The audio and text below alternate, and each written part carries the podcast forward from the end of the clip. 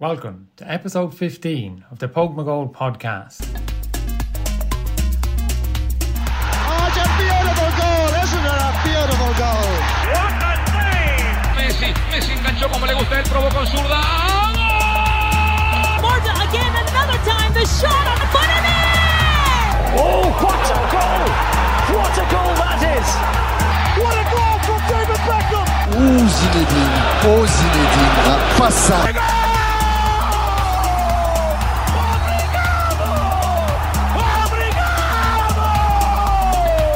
Different class. Different class.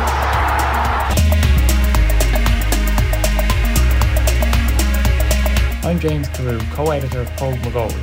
You're listening to the 15th edition of the podcast, coinciding with issue 6 of our magazine, Ireland's only football publication.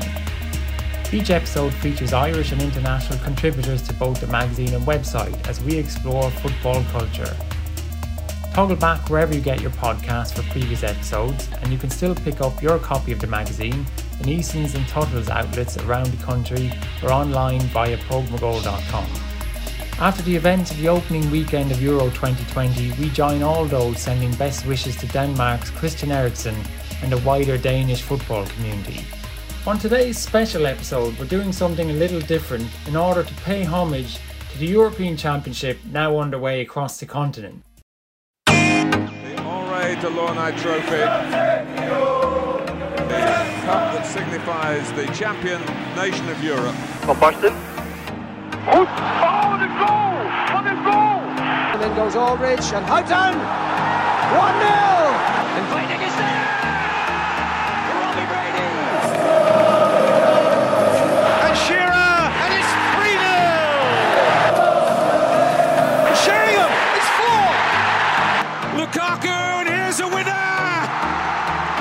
Mbappe. Griezmann.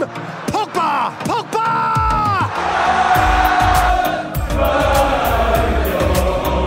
the right to claim they are the best in Europe.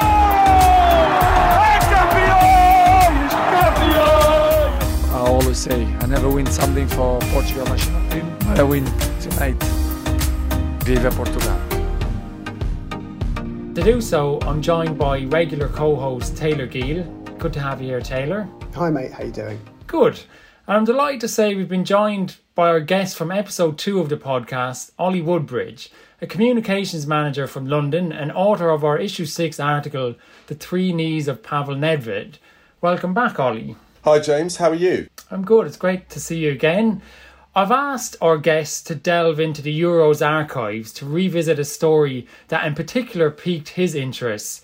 But before we do that, I want to ask both gentlemen their general feeling around the hype for the tournament. It feels understandably muted against the backdrop of the pandemic, but are you feeling Euro fever, if you pardon the expression? Taylor? Kind of. I feel like two months ago I was really looking forward to this competition and felt really good about England, which is who I'm following. Uh, but the last few weeks, given those performances we had in the friendlies and Trent dropping out and this whole fiasco around the squad selection, uh, less fevery, but still looking forward to it. And Ollie? Yeah, I'm really looking forward to it. I am, and um, and I think Taylor's right. I echo those sentiments. Certainly in terms of England, um, I think that we are, you know, uh, certainly amongst the top three favourites for the tournament for the first time in a while, and that's just worrying um, because we haven't, you know, despite getting to the semi-finals in the, in the last World Cup and doing really well, um, I think there's always going to be a question mark. Um, but the fact is, it's a home tournament for us, effectively, if we play our cards right. Um, but not just from an England perspective, I'm, I am quite excited. I think there's quite a few teams. I think this is quite open. There's obviously a heavy favourite in France, but I think it's quite open, and there's a few dark horses out there that are going to surprise us. It's probably not the tournament Michel Platini originally envisaged. We know, for example, that Dublin lost games. But I guess when the tournament gets underway and we start to see fans in the majority of stadiums, that's when the hype will start to build. Absolutely, yeah, fully agree. I think seeing fans in uh, you know the recent games towards the you know back end of the season in the last few months has really kind of brought it to life again and made us realise that that was a key part of football that we were missing. So very much looking forward to seeing that. I, I believe that the, the stadium capacities will go up as well. So there'll be more and more fans as we get further into the tournament, um, which is certainly how tournaments do tend to start slowly anyway. But even just the mere presence of 10,000, 15,000 fans there, certainly at Wembley for England again, uh, will be all important into sort of making it the tournament that, that hopefully we, we hope it will be. And Ollie, you had tickets for the original tournament. I did. I did. I did, and I, and we held on throughout the process. We were offered a refund quite early on, but we started to stick it out, hopeful, fingers crossed, and then very recently had them, uh, you know, sort of taken away from us. We, I had tickets to the Scot- England Scotland game at Wembley, and then the semi final as well. So particularly gutting. Um, but yeah, I mean, I'm watching on TV with uh, with everyone else. I find it interesting that you both, as Englishmen, are like you're in a great position, so many games at home, you have a great squad, but you're not that confident because in times past, I think people, and I'd be interested to get your thoughts on this. If you're Irish, probably Welsh, Scottish, automatically you were cheering for whoever was playing against England. And there's a little bit of a sea change in that this is a much more likable England squad in times past, it was always said the press hyped England up too much. You were definitely going to win. Football was coming home. You had the golden generation and like semi finalists min- minimal. And then it never happened. And now that you've kind of had a lifetime of you guys growing up, not really getting there, not really getting anywhere until the last World Cup, there's a bit more of a humility which perhaps makes you more appealing I'm not saying we'll have we'll all be out cheering for England, but I think there's that feeling of we grow up watching the Premier League, and this is a much more likable team with less egos. And what what are your thoughts on that? I, I suppose your first point would be we don't care. well, from my perspective, I I I think that's exactly right. That like we have consistently underachieved. Like my, my first memory of the Euros is Euro 2004, where I was uh, I was with my dad at a neighbour's house, and you know they were full up with beer and they were really up for it, and we went one 0 up, and then Zidane scored two goals after the 90th minute, and so that kind of um, narrative has just coloured all of England's tournament history in, in my memory. And so you're right, you know, this is this is what we do. and so yeah, going into a tournament, that's just that's just I mean, for me, maybe for somebody born, you know, in the 70s or 80s, it's slightly different. We got a little bit further when they were in their adolescence. But for me, the starting point is always, oh no, how bad's it going to be? okay. And how bad has it been? I mean, you telling me that, you know, Ireland are now, you know, all Irish fans in general are now perhaps warming to us and, and a sort of not all, not all, certainly all. not all. I'm not. I know you're not speaking for absolutely everybody, but even that that could be in the ether, it makes me feel sad as an England fan.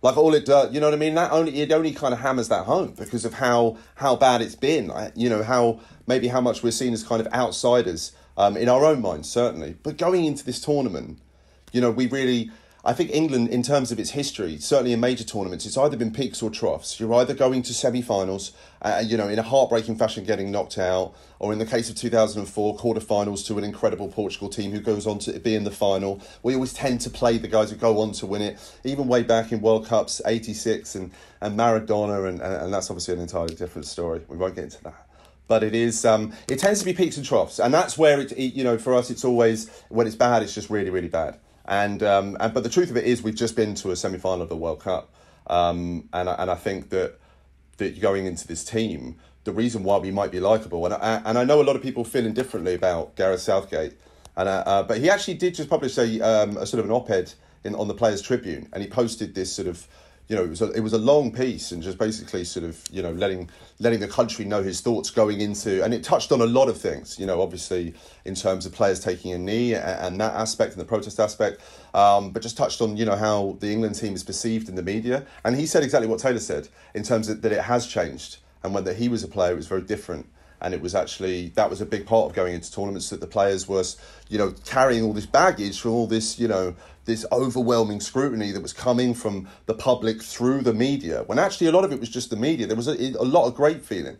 When Taylor talks about 2004, with Rooney. My first is obviously Euro 96, and we hold that dear because we know how good those teams were. Like its peaks and its troughs. And it's, uh, yeah, it's, you know, it's, it's not been great. But again, very optimistic for this tournament. I am. James, I wonder what you why you think that there is a kind of increase in goodwill towards the England team. Um, and I have a I have a kind of theory that we have had years of underachieving, and even in 2018, I think a semi final is a great result, and it was a wonderful summer. Like we all had a really good time watching that competition. But in the back of my mind, we scored a lot of set piece goals, and we got an easy draw on you know on that side of the that side of the draw, whereas Belgium, you know, had to beat all the tough teams.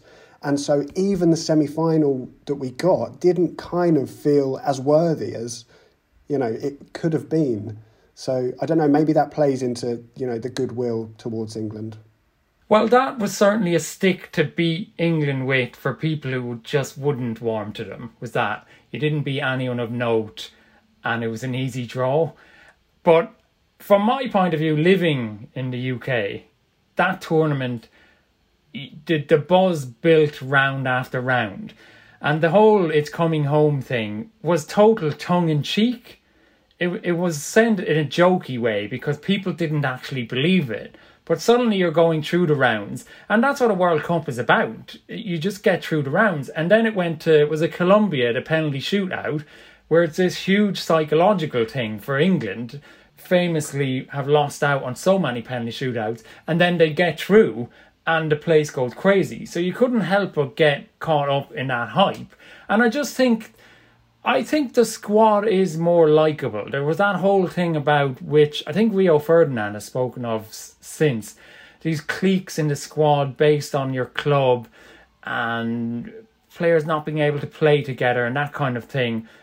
I think there's less egos in this squad. I think Gareth Southgate is not a is not an ego where you've got lads like Sven Goran Eriksson in the past who you know was arguably on the back pages as much as any player, in sometimes the front pages. So I think they're just just a bit more of a humility about the England team. They're also one of the youngest teams in the uh, in the tournament, uh, and I think that plays into it. And in terms of Gareth being a younger manager uh, and with younger players.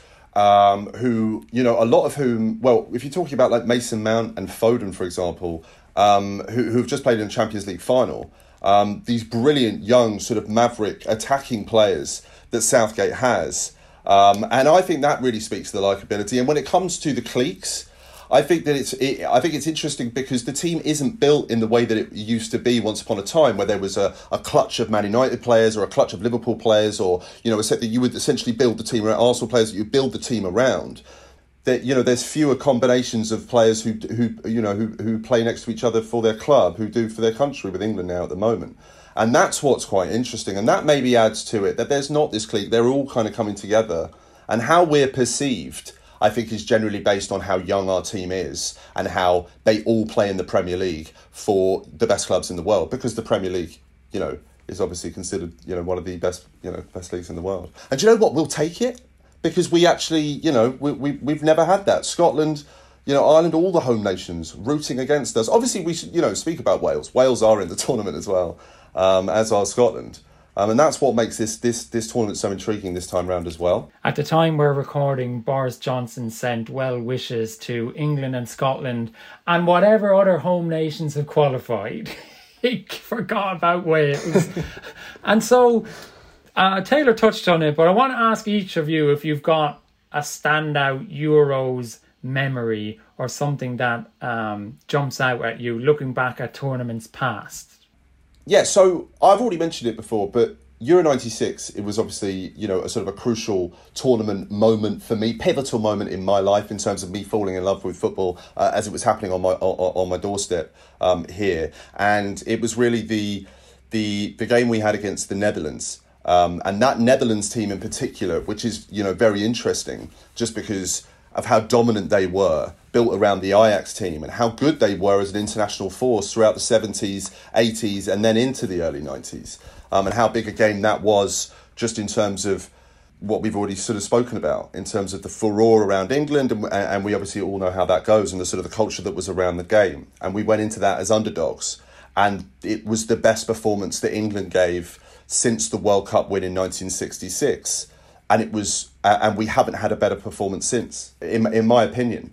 And I think it was the combination at that point of Sheringham, Shearer, and Gascoigne combating. This Dutch team was one of the best teams in the world. They had just won uh, Euro. Well, no, sorry, they won Euro '88. They got to the semi-finals um, of Euro '92 um, and went out to the eventual winners. Um, it, for me, it was the, it was the last goal um, to make it four one um, in this sort of astounding win. Not against the odds, obviously we were at home, but still underdogs to a team that had the likes of Kluivert, a young Kluivert and Bergkamp, um, and, and, we and we picked them apart. And I think really it was the kind of the, the, the, most fascinating part to me, which I didn't remember until later or find out till later, was obviously that Scotland needed uh, basically needed us to beat Netherlands to nil in order for them to qualify. They would have gone out on goal difference to the Netherlands had they scored one goal effectively. And at the death uh, we let Kluivert score, having been 4 0 up and comfortably cruising. That goal came out of nowhere. Most people might not remember it, um, but it was a really good goal. It was a Kluivert headed, sort of, you know, nutmegged uh, Seaman. Um, and ended up uh, knocking Scotland out. So it was, you know, it was, it was. I just remember it being a very good day. Even at the age of seven years old, I realised how momentous that was. That was a two for one it was uh, it was it was yeah it was brilliant so does that what we just spoke about the fact that you beat big names on the way to the semi-finals as opposed to the world cup is that why you say that felt the biggest performance since 1966 as opposed to reaching the last four of the last world cup and when I'm saying big names, you know, it's really to kind of push home the context around how good that Netherlands team was. Like that was, you know, up there with the best teams in the world. Forget about forget about the Euros. So certainly, um, we then faced Spain in the quarterfinals. They, they weren't the, the iteration of Spain that we saw, you know, sort of 10, 15 years later, certainly. That was a great team as well. Um, and and then to go out to Germany when we, we you know, could well have won that game and and we, we sort of we know the heartbreak that entailed and and Gazza sliding across the line and the opportunities we had to score. Yeah, so it was it definitely adds to value. When Taylor says earlier that our World Cup, you know, uh, on that run, it's not it's not that it was lucky. It was just that we and we could only face who we face. Uh, but it definitely has less value than you know even that one game against Holland, which then sort of you know in '96 that propelled us. And the heartbreak of of going out to Germany in the semi-finals it was really because of the because of how great that win was against Holland. It was because of the optimism, how poignant that game was, and what you realised that you had. There was a there was a, you know it was a, a forward line that was uh, built around Shearer, who at the time going into the tournament, you know, hadn't had a good qualifications. People didn't, you know, he hadn't had a good goal scoring record. And there was a line of England, great England strikers who never played for England because Shearer kept them out the team because of what started against the Netherlands. That was kind of his arrival on the international stages. A lot going on in that game. Um, but it, all of it, you know, the importance of it to me is because of how good that Dutch team was. Um, they went on to in the semi-finals of the next World Cup in France in '98. Two years later, they got to the semi-finals. They did need a playoff to reach Euro '96, which was against the Republic of Ireland in Anfield, and that famously was the end of the Jack Charlton reign. So it was very much felt that an aging Irish team came up against these up and coming Dutch players like Kluivert and yeah, they beat us that night in, in Anfield to go to the tournament. So it would have been amazing obviously for Ireland to reach the tournament so close to our own shores and now that it's back so close to our own shores, even in Ireland, we're not in the tournament. but Taylor, as a younger man, what when you look back at those highlights of Euro '96, what are your thoughts as someone kind of looking at it uh, retrospectively? I wish I'd been old enough to experience it and remember it.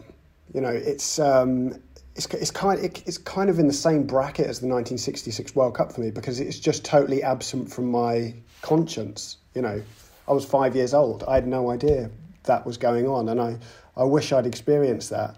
And uh, every now and then we'll be in a tournament and there is nothing quite like the feeling of like your national team gaining momentum in a tournament. You know, as Englishmen, we felt it in 2018, um, and there's been a few other tournaments. The first one I remember is World Cup 2002, where your national team is out the group and then suddenly putting in a decent performance in the knockout rounds. There are a few feelings like that. Uh, but yeah, Euro '96. Uh, wish I wish I could remember it, but I just can't. It's actually the same for me as well. I, I tend to find that the tournament just before you were born because Taylor's a little bit younger than I am. I was obviously, you know, sort of going into that sort of first. It was my, it's my first ever memories of football. But like for me, World Cup ¡94 is a complete write-off. Like I really don't know. I have no. Well, mem- you weren't in it. yeah, that's true. And we weren't. you famously it. weren't in it. but I I find that really interesting, Taylor, because uh, the narrative nowadays is that club football and in particular the Champions League is the be all and end all, and that international football is not dying a death, but certainly down the ladder in terms of uh, importance for players, certainly. But I'm I'm in your camp in that there is nothing like your national team progressing in a tournament because like obviously the country comes together. There isn't those rivalries where you might be sat in a pub watching a Premier League game or indeed in the stadium it is all about everyone shouting in the one direction. So, where do you stand on that argument that club football is more important? Well, I think club football, especially in recent, in a, maybe the past decade, has been incredibly entertaining at times. Like European competition has been unbelievable for the club game. Like we can think of some amazing semi-finals and finals and, and even quarterfinals. You know, it's it's just amazing. I look forward to the Champions League and the Europa League every season now because it's invariably great. But there's there there is nothing like the international game, especially for an English person, because to say that you're proud to be English is a slightly silly thing to hear somebody say. You don't tend to get that if you're, you know, Irish or, you know, you, you're not from like a former colony. Do you know what I mean? If you, if your if your country is not like a former empire, then being proud of just being Irish or just being whatever is, is fine. But because you can't really say I'm proud to be English, it's just slightly odd. It feels a bit sticky. But then when we play in a competition, because of that colonial link. Well, there's a bit of that, I guess, and it's slightly it's slightly embarrassing, you know, um, like we can be proud of Shakespeare, or you know, we can be proud of whatever. But to say that you're just be proud of being English is is it was weird. I, I'm not sure how else to explain it. It just feel it just doesn't feel right. But then when your national team has got momentum in a competition, you can be proud of just being born on this island like that's okay all of a sudden. Definitely. I mean, speaking to the link, you know, in terms of club football versus international football, and if there's one that's more important, you know, it is still football and it is still the best players in the world. But absolutely, the underlying difference is that you get to be patriotic, and certainly for an Englishman, you know, when it, you know, it's not like we celebrate St George's Day or, or, you know, there are these particular landmarks for us. Like, yeah, there aren't too many days where we bring it, and you're right, it does feel sticky. Um, but I think in general, it's also for me and in my kind of learnings of the game, you know, growing up. Your fondest memories are ones from international competition. I mean, you obviously you've got the club that you love, but maybe not your fondest, but certainly the most memorable come from international competition because there is, you know, this, you know, an entire nation. We're all together, brothers, you know, and sisters in arms coming together. Um, but I think in terms of uh, club football, because it happens every year, um, it's always going to be it's always going to be right there and it's always going to hold precedent. That's how i kind of generally feel about it and i think that's it's kind of echoed in how the players kind of treat it a lot of the time. Now i'm not saying they don't turn up and perform when these big tournaments happen. You know we've seen some of the best players in the world arrive on the global stage and, and you know do you know, do incredible things from Ronaldo's and Zidane's. You know, the you know the very best players to have ever played have to have international honours in order to you know to be given that accolade. It's part, it has to be part of their portfolio. So, but it, it, you know there are times when I watch you're watching friendlies and you're and you know you see the schedule and especially when it interrupts uh, you know the Premier League season where you're just like oh do we really need to do the United Nations League Group C you know you know clause D all so complex but when it comes down to the bare bones of it, it's the reason why the Euros is, I think, is a really attractive tournament right now, was where we are in terms of coming out of this last year and a half and the pandemic.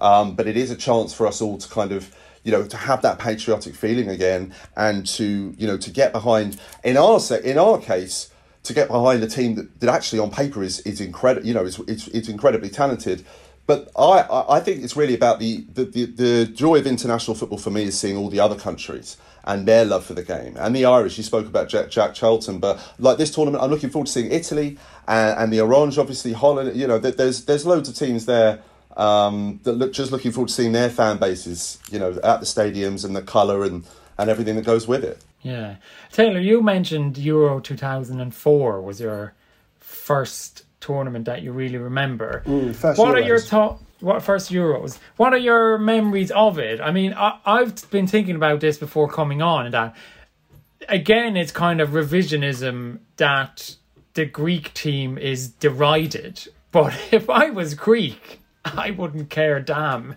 you like you could die happy after winning an international tournament. Yeah, my specific memories of that competition are obviously the emergence of Rooney. I think he scored.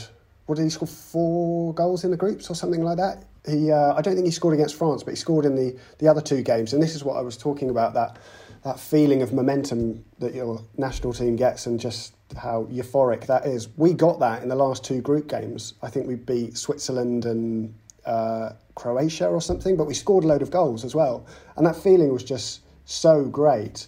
Um, and we went from like the lows of losing two goals to France in the last minute to you know scoring seven goals in the next two games and then progressing to the knockouts and then we're back down in those lows again because we're in the penalty shootout against Portugal which you know we lost. Um, but my memories of that are so visceral because they are so extreme. You know it was a competition that I watched with my dad the first one I remember. So yeah brought to life for me the the um, the dynamics of emotion that are attributed to football.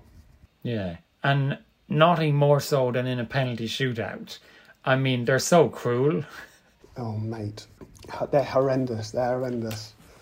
It still gives me chills actually just thinking just back a couple of years ago to that Colombia penalty shootout and how utterly nervous I was. um, but yeah, it's horrible. There were people around me who were quite who were quite uh, confident about that Colombia penalty. I seem to remember that quite a lot of people. I was like, "What are you? You know, what are you basing this on? Where in this recent history?" Because that it wasn't just that we went out on penalty to Portugal in two thousand and four, but we went out to them again two years later. So for you, Taylor, it must have been like you know you're dealing with just heartbreak. So it was all it was all heartbreak because you remember the World Cup two thousand two, but obviously it was Rooney's arrival, and that's really exciting because he was so young, and he was immediately immediately it wasn't I, what i remember about that tournament is how fast he was that that is what i it was you speak about us speak, uh, scoring loads of goals it was suddenly you had this link between beckham's passing ability and, well we know about the incredible team. And, and really to, to, to, to go far in international tournaments you need to have a great defence and that's what that team was built on. It was a great defence but suddenly you had this kid who was able to just move it through the channels box to box. And he was so strong. And he was ours. He was one of ours. Yeah. It was amazing. And because we went to the 2002 World Cup with the, a team full of stars, and then, you know, we, we were knocked out by that kind of fluky esque Ronaldo, Ronaldinho goal from the half, halfway line. And so it felt like we were, it felt like we were genuinely unlucky there. We, you know, we went out to a fluke, and then two years later we got this competition, and we've got this like star 18 year old or however old he was, um, and it just, yeah, just felt so great to have, you know, that team that did so well at that World Cup and then, you know, this little diamond at the top of it. And what about the expansion of the tournament? Do you feel it dilutes the competition? I know, like, Ireland have been to the last two Euros and we wouldn't have qualified had they not expanded the tournament. And people okay, in Euro 2012, we literally added nothing to the tournament. We were horrific and we went home after three defeats. But in Euro 2016, we go to the last 16. So despite not finishing the top two in our group, we go through in a playoff. We're one of the last 16 teams. And I personally think it's good to see smaller nations in these tournaments because invariably one of them will produce a shock somewhere along the line. Yeah, I, I agree. I like to see smaller teams um, making it into these big competitions, and I like to see more games. You know, part of the pleasure about these big international competitions is that at the beginning you get a game every day or two or three games every day sometimes. Um, so I, I want to see that. Um, the the thing that I'm not so keen on about this this format is I don't think the numbers are quite right. You know, we're having this playoff with teams who are finishing third, and part of the entertainment in the group stages is the jeopardy of like top two through, bottom two out, and we're kind of losing that a bit. Um, it may, you know, it it's likely to turn out some very interesting games, but um, losing that jeopardy is, is, is not ideal. I think. Um, you know, if we want to expand it, expand it, you know, to 32 or whatever it needs, where you you don't need that that playoff. But um, yeah, looking forward to seeing these the, the smaller teams and more of them. Well, I think only eight teams are eliminated uh, in the group stages, which makes it even worse that you're not there. We're not we're not one of the top 24 teams in in Europe and only eight teams would go home. But um, Ollie, your thoughts? Obviously, you know, if you're if you're a fan or, or, or if you're from a country who's on sort of the fringes of international competition qualification in general, you obviously want to expand it. You know, and, and as a football fan, it's different to expanding a European competition, say, you know, at club level, um, because that is to, you know, it, it, it actually dilutes the competition. It really it stretches the competition over an entire season. But for an international format, we want to win. It's not so much about you know competitive balance. And I'll give you, for instance, Switzerland you know, who, who qualify for every single tournament, for, as far as I can see. I, I, you know, I can remember them being in almost every tournament, you know, in, in recent sort of modern football history. Have never won um, a knockout game since 1938. You know, that's before the Second World War. So it's kind of like define who's competitive. You know, there are you know these teams that are sort of considered fodder. There are some teams that are considered in established international teams who happen to you know you know to qualify regularly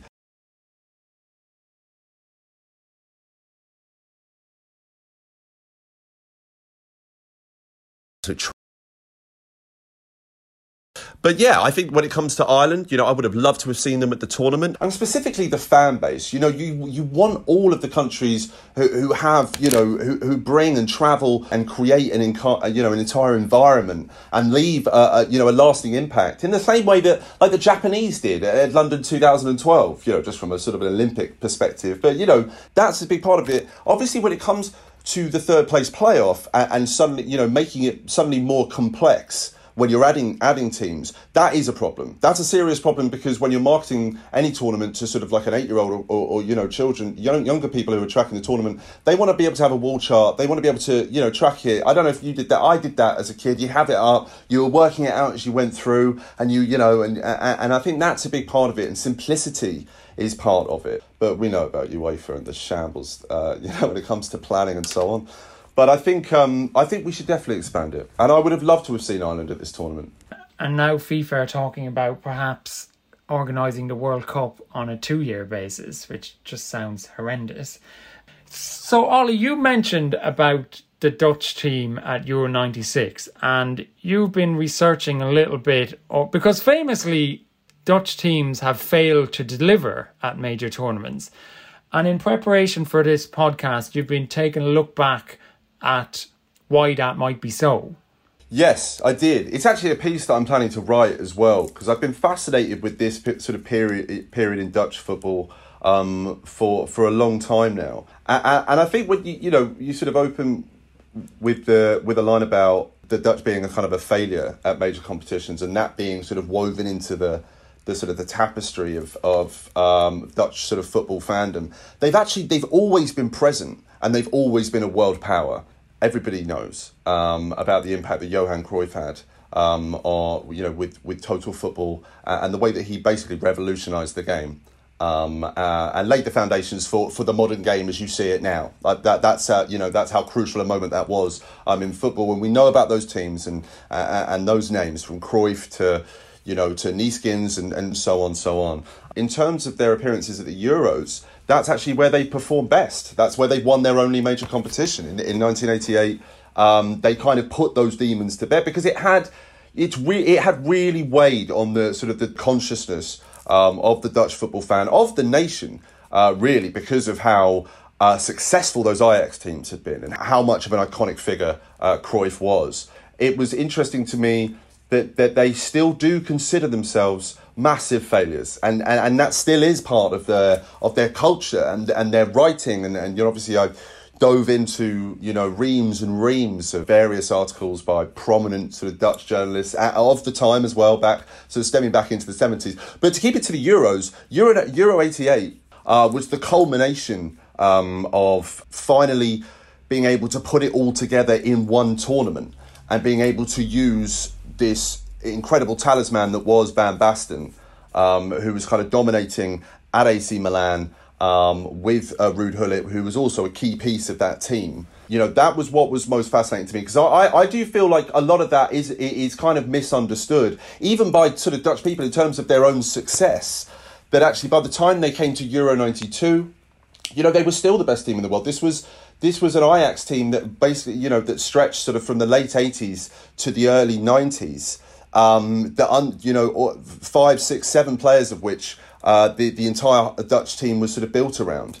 Um, and and a lot of those names from Bergkamp and a ream of names, Kluivert, Edgar Davids, and and Van der Sar, and and and, and the list goes on. Um, but that's what I was speaking about earlier: the importance of England's win over them in '96. But it was interesting to me that actually behind the scenes it was kind of unravelling. and we met them at the perfect time at Euro 96. And that last group game, uh, when England beat them 4 1, it was actually this, this, sort of a breaking point for that team. Um, and I don't know how many uh, you know people might know about the sort of the political goings on. It was very cliquey. That Ajax team, as I've said before, you had you know you had your young guns, and there was this real tension, and and it, and it kind of underlined everything, and, it, and they and they kind of fell apart, and that's the story of Dutch football. They they tend to have it's, it's incredibly emotional. And the, the two years ago, uh, I read an article um, that had basically written them off uh, after they failed to uh, to qualify for the World Cup. Even uh, when they collapse, they rebuild, and then they go again, and they're always ending up, you know, either semi-finalists, quarter-finalists at the minimum.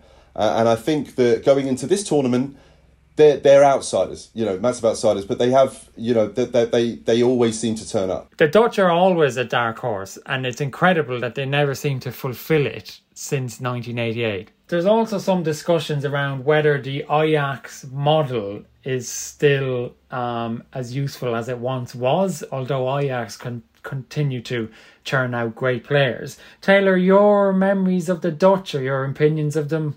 Yeah, I love uh, I love watching the Dutch team. I mean, when I grew up, kind of in watching football in sort of after two thousand, the Dutch team was kind of up and coming with all these amazing players like Van Persie and even going back actually, I remember wasn't it Van Bronckhorst who scored a worldie? Was it a World Cup? So yeah, they had all these amazing technical players. Uh, a lot of them played in the Premier League, so big affiliation there.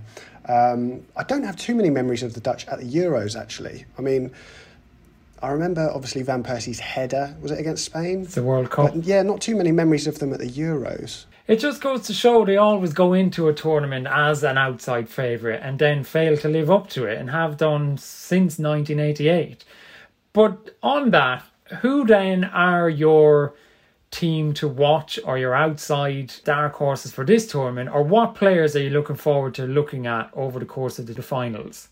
So my dark horse uh, for the competition uh, actually did lose their opening game against a very experienced uh, Italy side, who, who in fact won all ten matches in their qualifiers, uh, and one of the few one of the few teams to do that, and they scored thirty seven goals. But my dark horse remains Turkey uh, for this competition, despite losing three 0 and really I'm sort of signposting them as a team to watch, sort of not just for this competition but for the next couple, as they're very much sort of coming of age at this point. Certainly the youngest team um, in Euros 2020. We've already spoken about England being one of the youngest. Turkey are the youngest um, uh, officially, and uh, and funnily enough, they're actually built around veteran striker Burak Yilmaz, who is the the talisman, uh, the fulcrum of the Lille team, uh, who won their first Liga uh, title for 10 years. And it's not just Yilmaz who plays for, or who is the cornerstone of that Lille team. They also have uh, Yazici, um, and uh, and a couple of others. And and I I tip them um, because they also, like Italy, had a, a pretty blistering um, qualification um, period. Uh, they did let in a, lo- a lot of goals, but they scored uh, scored quite a few as well, and they're incredibly fast. Uh, we saw all this um, against Italy, as I say, on the opening day, but they the very experienced um, Italian side uh, picked them apart in that second half. I do think that it's as I've said, with Turkey, it's also that they have uh, a number of Premier League stalwarts. Um, Yokuslu, who plays for West Bromwich, and Soyuncu, who plays centre back for Leicester City and was ever present during their FA Cup run, which they ended up winning. They have Ozan Kabak uh, and Demiral, who plays for Juventus. So they have a number of players, very young players, admittedly, um, who all play in um, in Europe's top leagues. And so I, they are my dark horse. Um, after losing the opening game three 0 I still I still fancy them to come uh, to you know to finish in the knockout stages. Given sort of you know even if they were to finish third, it's um, you know it's likely that they would go through. Um, so they remain um, my dark horse, and I'm certainly if not tipping them for success in this competition, certainly keep your eyes on them uh, once the next World Cup comes around. Very interesting, Taylor. Yeah, not so much a uh, kind of a new up and coming team to watch, but I'm still slightly fearful of Croatia. I know obviously they're an ageing team, maybe you know the opposite of Turkey in many ways, um, but I still think they have that kind of tournament experience and guile that uh, could even get them out that group. Yeah, despite losing to England in their opening game, it might be an obvious one. From my point of view, I am really keen to see how France perform. They have an amazing team. I think Mbappe. This could be the tournament where he really shines. Uh, he's already sparkling, but this could be the tournament where he absolutely takes flight. They've a, they've an, a frightening squad, but you look back to they won France 98 and then followed it up by winning Euro 2000. But the following World Cup, they followed it up with an absolute disaster. If you remember, I think they lost to Senegal. They actually didn't win a game or didn't score a goal in that World Cup. Then you take it to the 2010 World Cup, where the nastiness of the hand of Gaul and the playoff with Ireland, and there was infighting with France, um, players going on strike, I believe led by Thierry Henry. So I'm really interested to see what France do in this tournament. If they back up the World Cup, where they're going in now as one of the tournament favourites, and live up to that hype. Um, so that's what I'll be looking out for. Yeah, I just I'd second that. Actually, I'm really excited to see that squad. I feel I, I felt like in 2018 when they won it that they were perhaps a little bit too young, but they you know they proved me and lots of other people wrong. Um, and I think they, they're even better. Their squad is even better than it was then. Just a little aside on France. I'm really hoping that Olivier Giroud scores a few goals because I think he's only a few goals away from becoming France's top ever scorer. So if he can, you know, get two or three or four goals in this competition, he's well on his way. So fingers yeah. crossed for him. We've not mentioned Portugal, but they're the defending European champions. I think if Ronaldo scores one goal at the tournament, he's the outright scorer at European Championship. So what a swan song would be for uh, Ronaldo if they could follow it up by winning again. Swan um, song. He's got a decade left. Well, maybe the way he's going, he probably could. The, the shape he's in. Ollie, your winners. I think it's widely understood and accepted that France are the clear favourites for this tournament, and for good reason. You know, they have a star-studded squad, um, and they have such a depth of talent at every position uh, that it really, you know, makes them undeniable, logical favourites. But my tip uh, to win the tournament is actually Belgium. Um, now, they are considered to be uh, amongst the best of the rest, you know, in terms of uh, favourites for the tournament. Um, but in terms of depth of talent and in terms of a, you know, not unlike France, of, of, of having, you know, a dearth of, of, of, of stars from across Europe's top leagues, I think Belgium uh, are one of the few international teams uh, who on paper could go toe to toe with France. You know, whether that be Manchester City's midfield maestro Kevin De Bruyne, whom we know all about in England, just taken uh, Man City to uh, to their Premier League title. Romelu Lukaku, who's been bagging goals over in Italy uh, and bringing home. Uh, Inter Milan's first uh, domestic title for, for quite some time, um, but that list of that list of names goes on and on. Um, Eden Hazard, obviously, uh, and his brother Thorgan, uh, Jan Vertonghen, Thibaut Courtois, Toby Alderweireld, a number of players who we're very familiar with. The thing about Belgium is their defence is, is getting up in age. I think they're widely considered to be the best generation of Belgian players since um, 1990, really. And actually they're considered to have underwhelmed and underperformed thus far. It's certainly not hit the peak, peaks of their potential. This might be the last go around or the last chance for major international honours for this iteration of the Belgian team. And I think that confluence of fa- of all those factors means that, and I believe that if if France and Belgium are both to finish first in their respective groups, then they'll be on a collision course um, destined to meet uh, in the semi finals. And I think that will be the game. If it transpires that those two, two teams make it, which I think they will, um, I think that'll be the game that decides the tournament. And for me, I'm going with Belgium. That's my tip. Yeah, I mean, I'm persuaded by Ollie's summary of Belgium, so I'm going Belgium or France. If I had to pick between the two, I think France. Okay, and just for fun, I'm going to say the tournament winners will be England. Don't do that. So, ma'am, if you're listening, ma'am, around about mid July, I'll be moving home. okay. Gentlemen, I hope you enjoyed the tournament. Thank you for joining us on the podcast again. Ollie, great to have you back. Thank you, James. And you, Taylor. Thanks, James. Thanks, gents. And that's it for the latest episode of the Póg Mo Goal podcast. Pick up your copy of issue 6 of Ireland's only football magazine in Eason's and Tuttle's in Ireland or online by visiting our website. Drop us a rating or review and get in contact via social media. Join us next time on the Póg Mo Goal podcast.